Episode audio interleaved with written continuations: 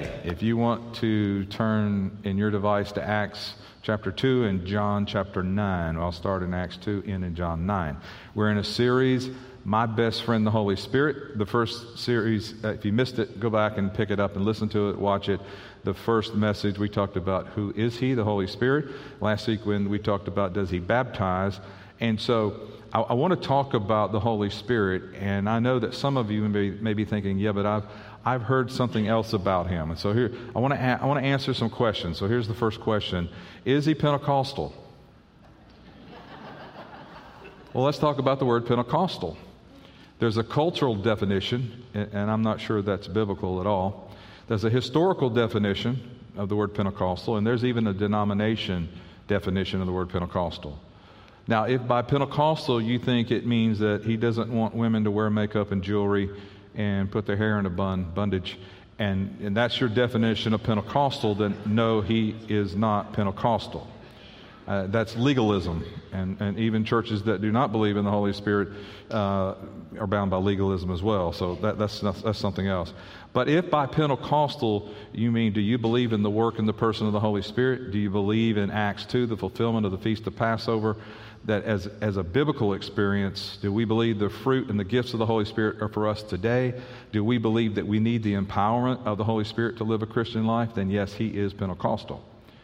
And some of you needed to know that because you already know John was a Baptist, and now you're just wondering if the Holy Spirit is Pentecostal. And that, that joke didn't work in the last service either. So, anyway, we believe let me, let me illustrate it this way. We believe in water baptism, but we're not part of the Baptist denomination.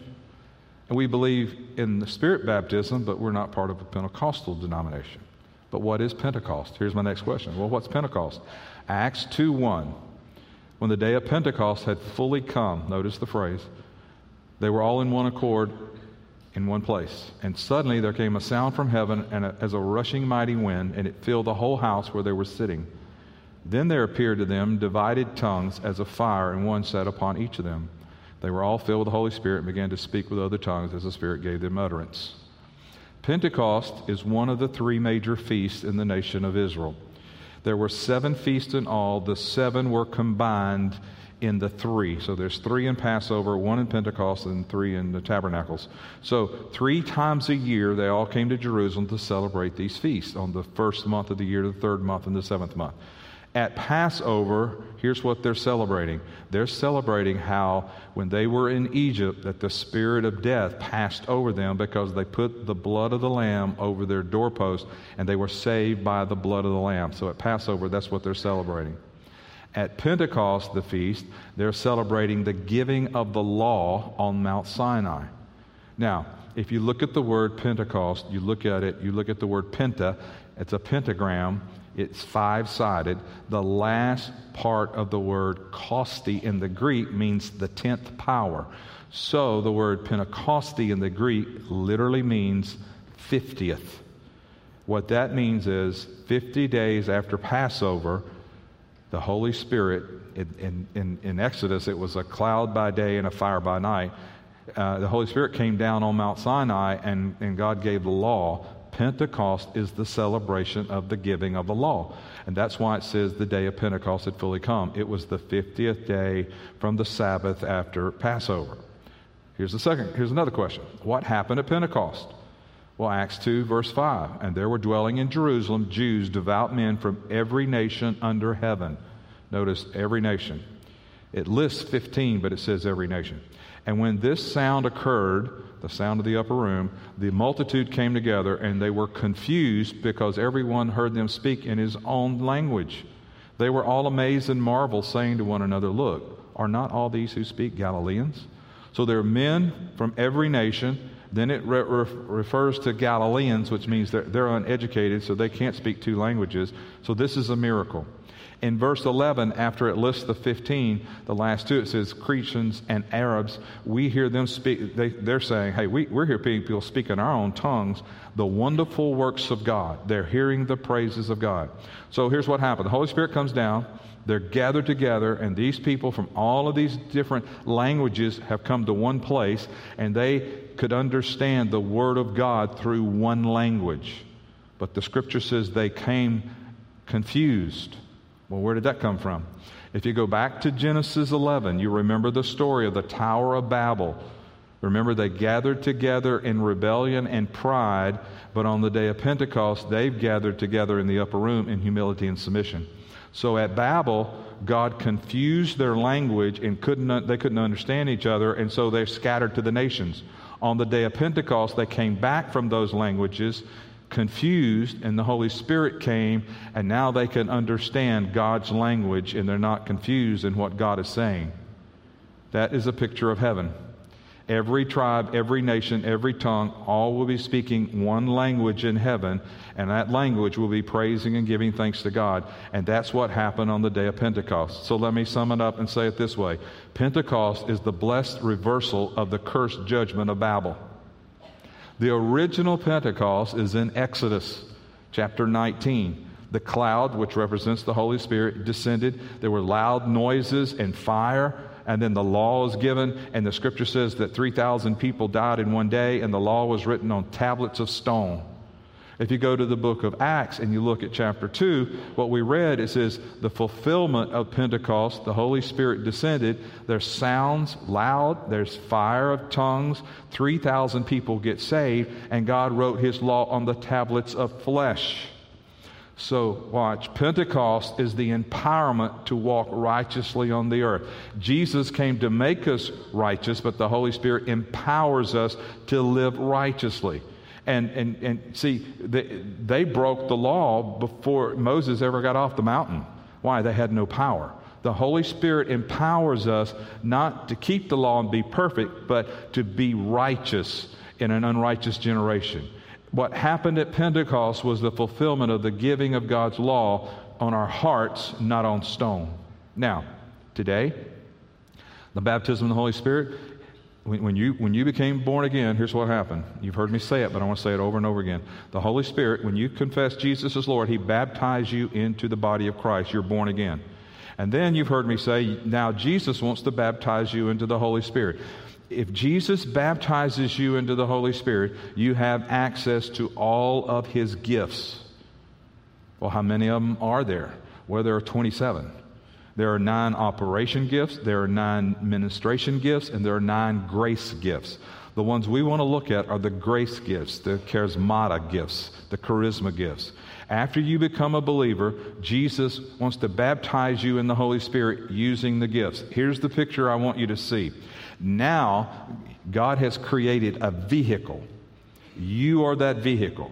The Holy Spirit is inside of you. You're the vehicle for Him to come into the world. Why is He going to come into the world? To seek the lost and save the lost. You are the very gate of the living God. We're the only gate He has to get into the earth. So when we think, well, the Holy Spirit's out there somewhere, the Holy Spirit's this cloud and all that. No, no, no, no. The Holy Spirit is within us. So all of these gifts represents God appearing on the scene, and it's an expression of God through people. So the gifts we're going to look at, it's an expression of God through people. So let's look at those. Paul gives us a list of those. I want to break it down.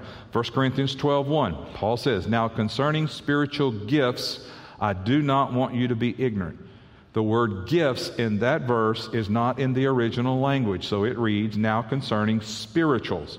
The Greek word is, is pneumatikons. It's a, it means an expression of the Spirit in spiritual people. So here's what he said.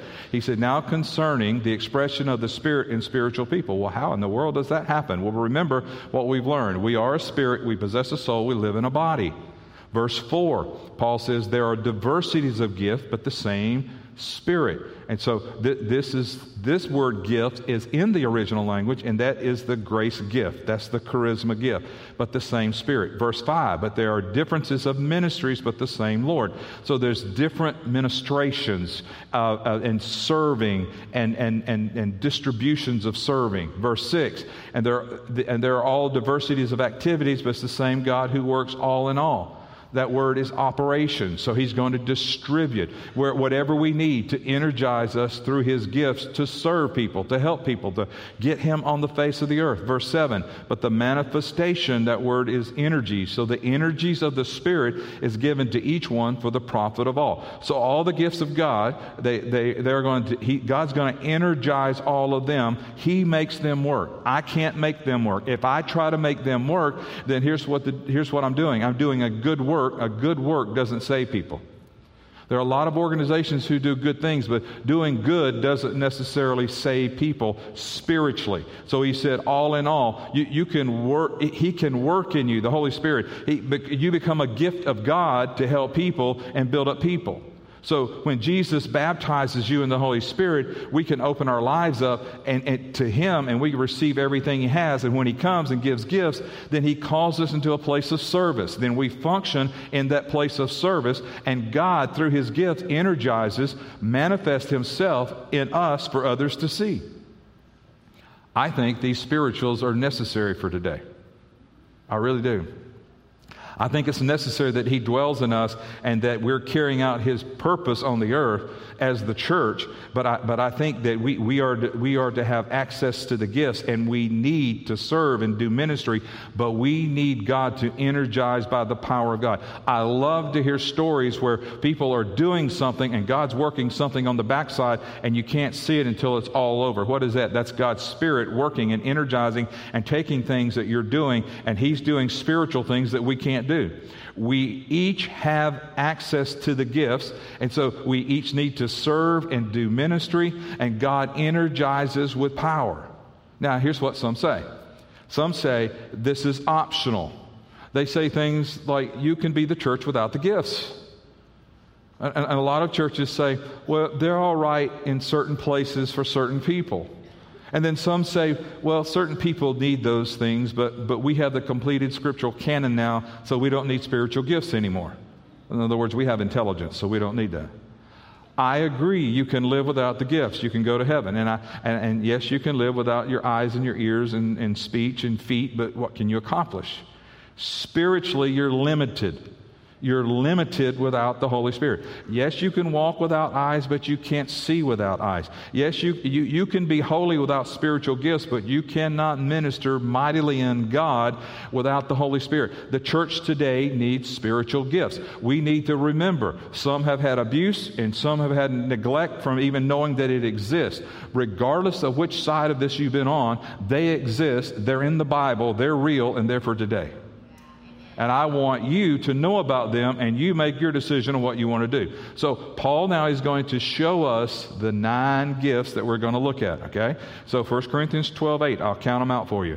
For one is given the word of wisdom, that's the first one, through the Spirit. To another, the word of knowledge, two, through the same Spirit. To another, faith, three, by the same Spirit. To another, gifts of healing, four, by the same Spirit. To another, the working of miracles, five to another prophecy, six, to another discerning of spirits, seven, to another different kinds of tongues, eight, to another the interpretation of tongues, nine. But one and the same Spirit works all these things, distributing to each one individually as he wills. Now, the Holy Spirit owns the gifts. We don't own the gifts, they're his gifts and he gives these to each believer as the believer has need or as the holy spirit wills. So i think any believer who is who believes in the fullness of the holy spirit receive the holy spirit that they can have a word of knowledge. I believe any believer can have a gift of faith operate in them or, or, or, or a miracle for healing. Any believer. And that's what he's meaning the holy spirit is saying to each one individually for what? For the profit of all of us to reach people. So they belong to him him. Now, we're going to look at all nine grace gifts. The grace gifts are divided into three categories it's the, discern, the discerning gifts, the declarative gifts, the dynamic gifts. This weekend, I'm going to talk about the discerning gifts. There are three, okay? We're going to look at them the word of knowledge, word of wisdom, discerning of spirits. In each category, there is a dominant gift. So the dominant gift is the word of knowledge, which means the other two are going to pull from that. If you don't have that dominant one, the other two are not going to function well. So the word of knowledge. So let's look at the first one word of knowledge. You can have a word of knowledge. Everyone listening to me, if you are a believer and you and you've received the Holy Spirit, you can have a word of knowledge. Let me give you the definition. It's to know something specific without learning it by natural means. You didn't get it by natural, you got it by spiritual. And the key is it's very specific. A word of knowledge is when you know something specific. You don't know it by the natural. All of a sudden, you just know something in your heart. And, this is a learning process. This takes time. It takes maturity, spending time with the Holy Spirit, spending time with God. Because when you start having a feeling and as you start to worship and get to know God, you, you, you know, you, you don't want to make something up. You don't want to just make something up because it, it, it won't be God. And then, and if you do make something up, it's coming out of your natural knowledge, and, and, and it's not going to come to pass, and then you're going to say, Oh, I must have missed God. No, you missed your own thoughts. You are a spirit, but your spirit is not the Spirit of God. And your spirit must learn to hear the Spirit of God so you can say, That's God. I've learned that Spirit, that's God, and He's saying that, and I'm going to say what the Holy Spirit says. I'm not going to make something up. I'm just not going to say some feeling that I have and just say, oh, that was God. No, no, no, you'll miss it. I'll give you an example. Jesus is talking to the woman at the well and he says, Go call your husband. She said, I have no husband. He said, You said right. You have, you've had five, and the one you're with right now, you're just living with. Jesus was fully God on this earth, but he was fully man. Jesus, the man, had never met this woman before. The Holy Spirit revealed to him the husband's situation. What was that? That is a word of knowledge a very specific word of knowledge. So you can move in words of knowledge, but you have to get to know Him. You have to be intimate. You have to learn to hear. So it's not just some warm, fuzzy feeling and you're just going to say something. No, you, will miss it. You have to learn. It is a learning process, it's a maturity process, it's growing. Uh, no, number two is discerning of spirits. Discerning of spirits. It means to be made aware of evil spirit to be made aware of a demonic spirit. The Greek word means judging through. In other words, you're judging through the spirit, through the natural, to see into the supernatural, to an evil spirit. It said in verse 10, to another discerning of spirits. It doesn't say discernment. So listen, there is no gift of discernment in the Bible. There is the gift of discerning of spirits. You're saying, well, Pastor, we don't need discernment. No, the Bible says you should desire discernment. But you, but you, you have to say, listen, we, we need our senses to be trained. This is good, this is bad. You know, you need to discern. But many people say, well, I have the gift of discernment. And in other words, here's what they're saying. I've had people say it. I have the gift of discernment. Words, I, I know stuff. I just know things. Most people who tell me I know things, I have the gift of discernment, they have the gift of criticism because they look at other people and they judge them and oh, I know what's wrong with her. I know what's in her heart. I know what they think. I know what they're doing. I know. I had someone one time tell me something that, uh, about my dad, and, and it was this same spirit. And I, and I just I just shut it down and rebuked it and said, no, no, I'm not. That, that's a judgmental spirit. So there are very critical people, and and, and listen, God can reveal things to us but you don't have the gift of discernment. There is a gift of discerning of spirits. You have to be made aware of spirits. Why? Because we live in a fallen world, there are spirits. I'll give you an example. Paul's going into a city, he and his team, and there is a young lady who's demonized. She's a fortune teller, she's a witch, and here's what she's saying. She's walking through the town with them, telling the people, because they all know she's a witch. She's saying, Oh, listen to him. What he's telling you is true. You know, Jesus is another God. You need to add to your gods. Well, God doesn't need the, the, the endorsement of the devil. So the Holy Spirit gives Paul the discerning of spirits. And Paul has all he can take, and he turns and he casts the spirit out of her. So, how would you like that? How would you like for the Holy Spirit to say to you, oh, this is the spirit that's attacking your marriage. This is the spirit that's attacking your finances. This is the spirit that's attacking your teenager or your children. See, here's what you need to understand. When something happens over and over and over in your life, you can ask the Holy Spirit, is this an attack or did I open a door? Because He wants to tell you. He wants to give you the discernment of the spirit that's behind this so you can identify it and deal with it. Here's the third one word of wisdom. A word of wisdom builds on a word of knowledge. Okay? Remember, the word of knowledge is the dominant word. Word of wisdom tells you what to do with a word of knowledge. A word of wisdom, here's what it means a divine answer or a solution to a particular situation. It's when you don't know what to do. You're at a crossroads, you've hit a wall, but the Holy Spirit knows, He knows everything. So, in essence, this is God's word showing up, and it's God's perspective, and God's wisdom comes on the scene and shows you what to do. And all of a sudden, you get something from God that you realize this is the answer. This is what I should do.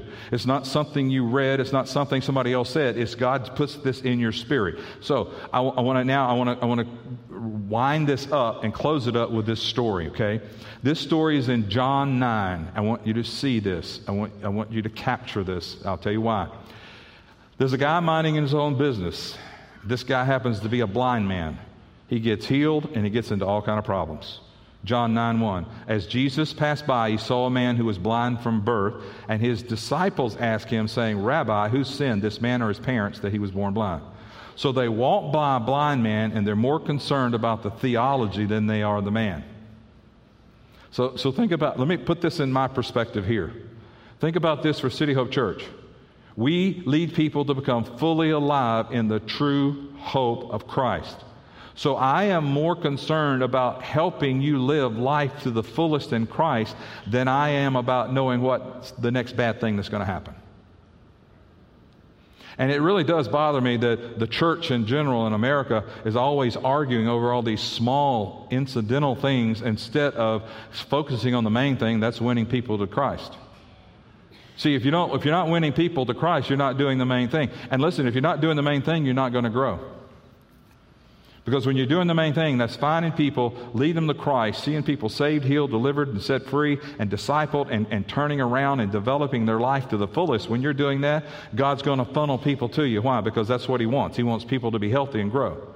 Are, are, are y'all breathing? Okay, good. I just want to make sure. Okay, so the disciples, they could have said, Hey, Lord, look, here's a blind man, and I heard this guy's been blind since birth. He's never even seen his parents. He's never seen the, the trees, the river. I mean, but they're more concerned about theology than people. Listen to me, that's wrong.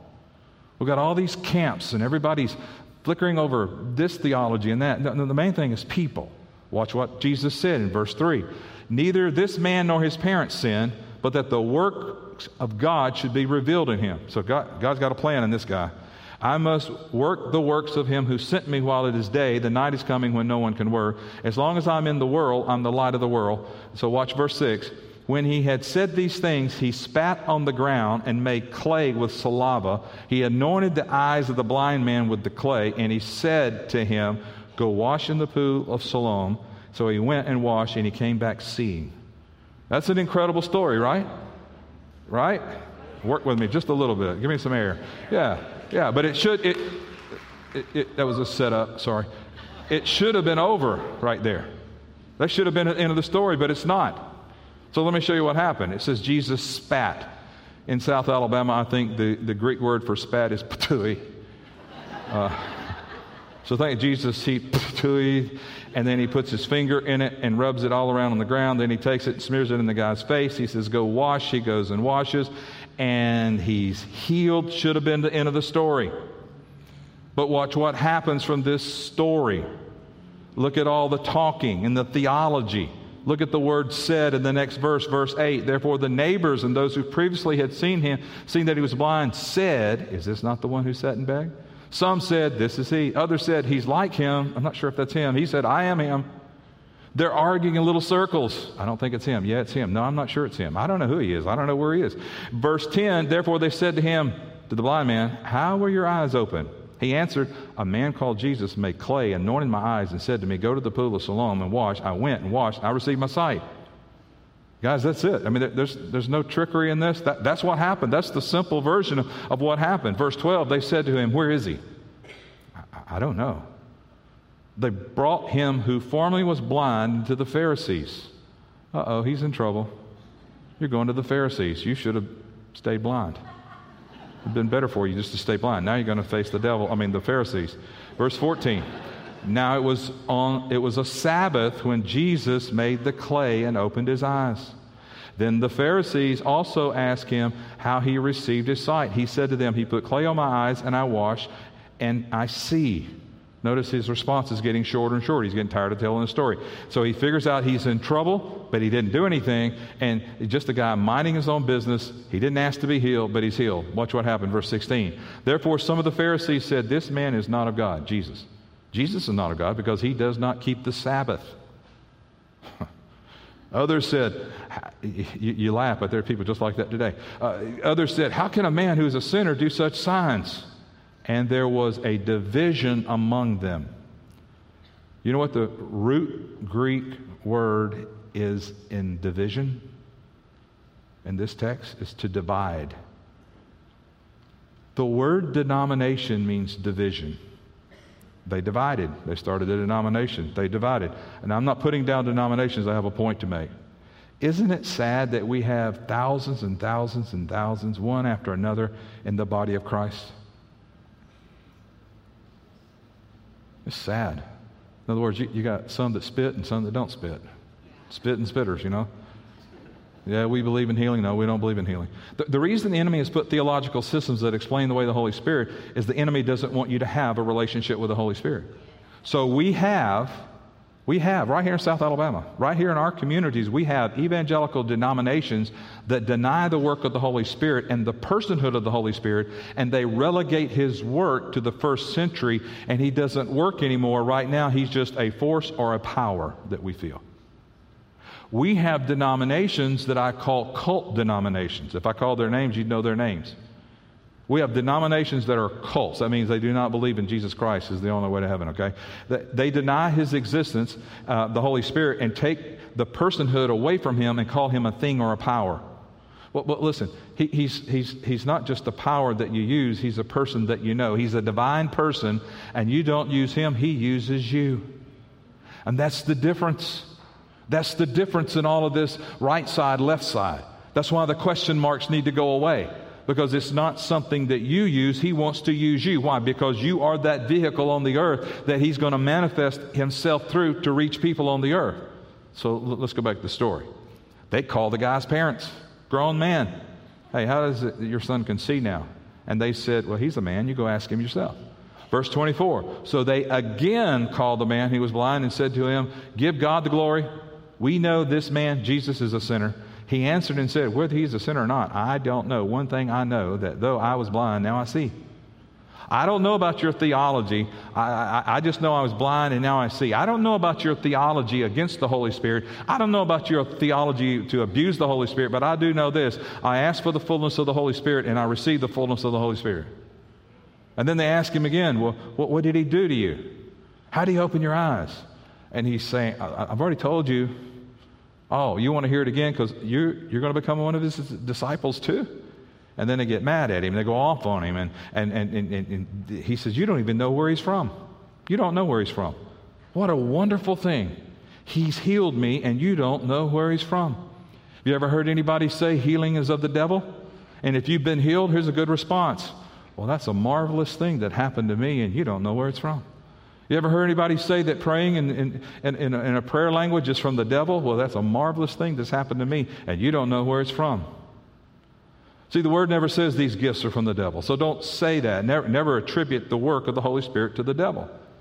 And, and I want to show you something, okay? I want to take a little sidebar here. I want, I want you to listen to this because I really believe I need to take three or four minutes and expand on this just a little bit.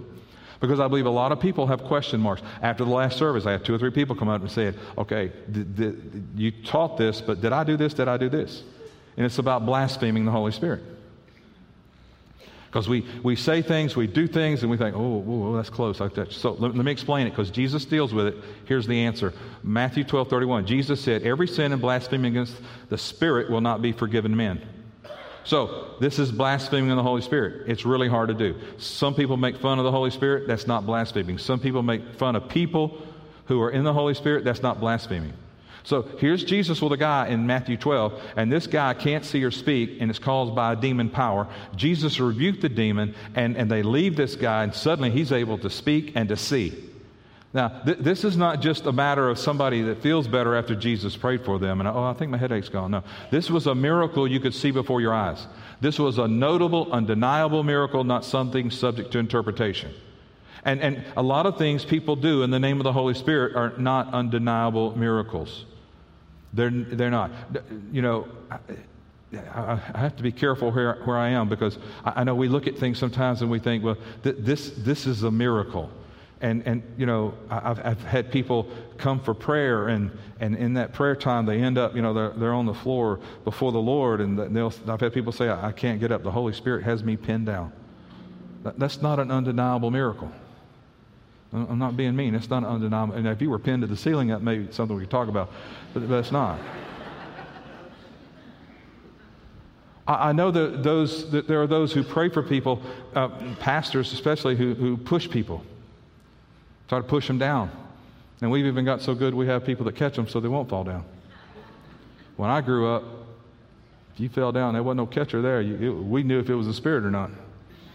You just hit the floor wide open, just the way it was.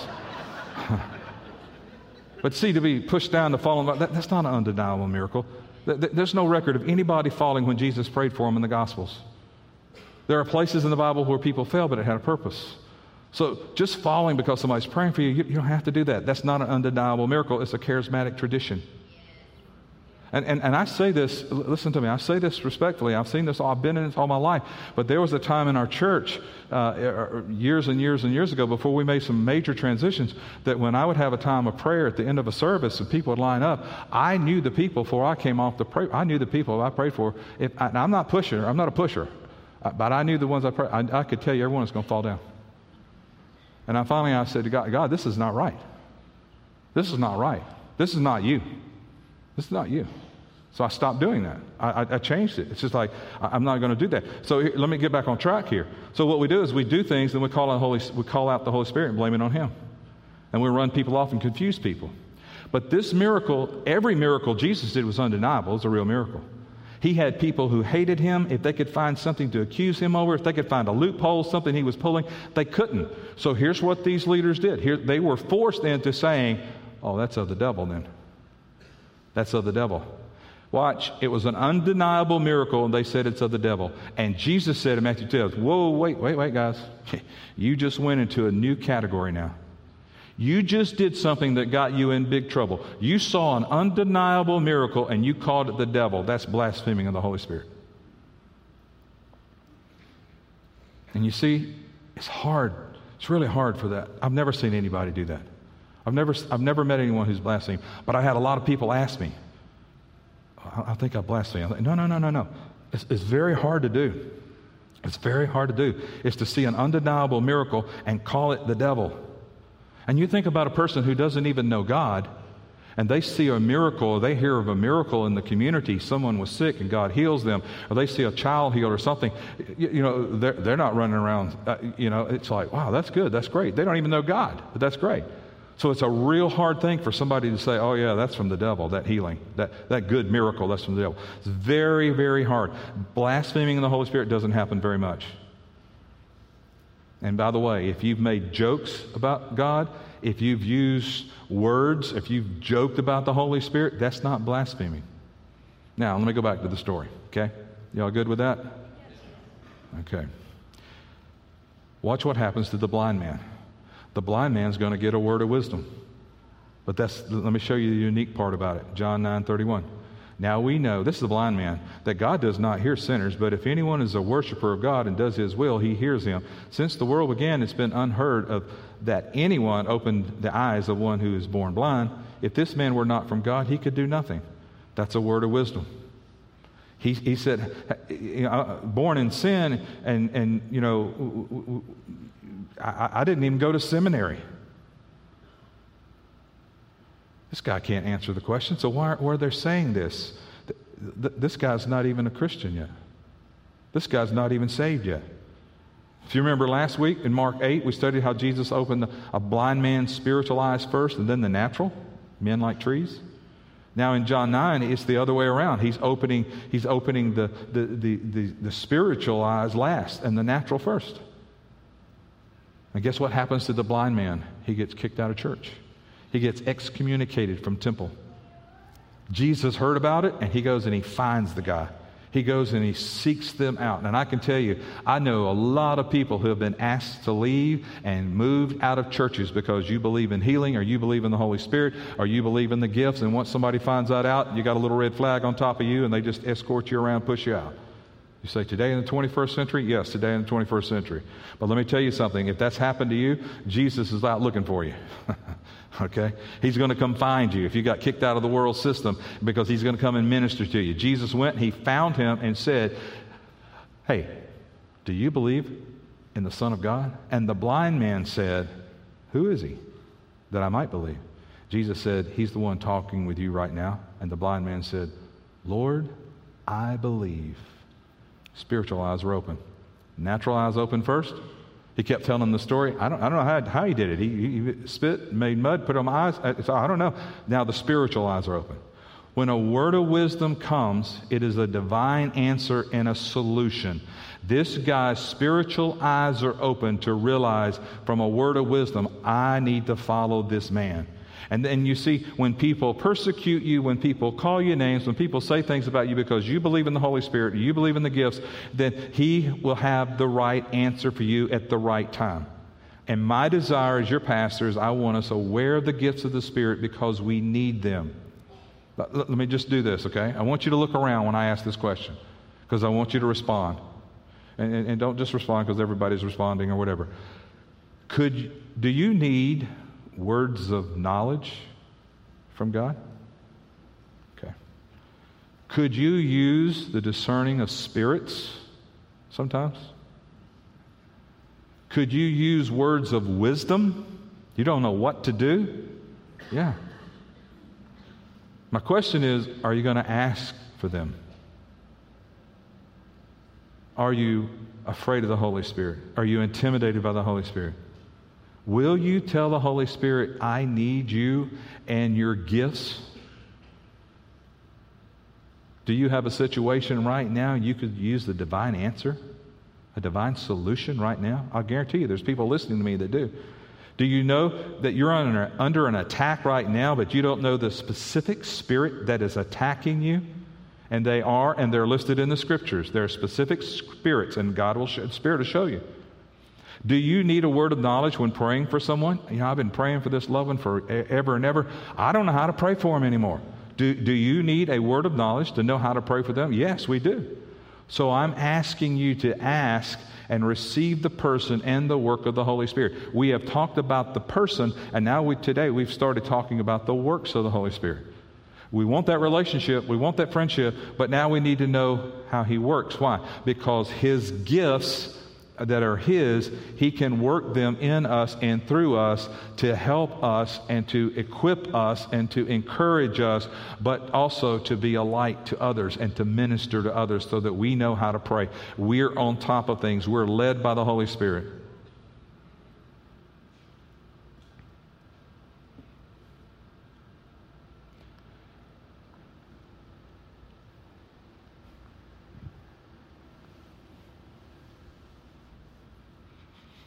This is what I used to show children. This bottle of water represents you. When you came to Jesus and accepted Him as Lord and Savior, the Holy Spirit baptized you into Jesus. And that's what you're full of right there. But Jesus wants to baptize you in the Holy Spirit. What does that look like? A bigger vessel? A 55 gallon drum? No, that looks like if I took the lid off of this bottle of water and I put it in a swimming pool. He's still in you, But now look what's around you in your life the fullness of the Spirit of God helping and directing every aspect of your life. I would say the Holy Spirit's a pretty good gift, wouldn't you? Lord, thank you so much for this gift. Thank you so much for giving this to us. And help us, Lord, to clear the air of misunderstandings, erase the question marks of doubt, and let us not be persuaded or pushed or manipulated, but let us, out of a pure heart from your word, desire everything you have, Holy Spirit. In Jesus' name, amen.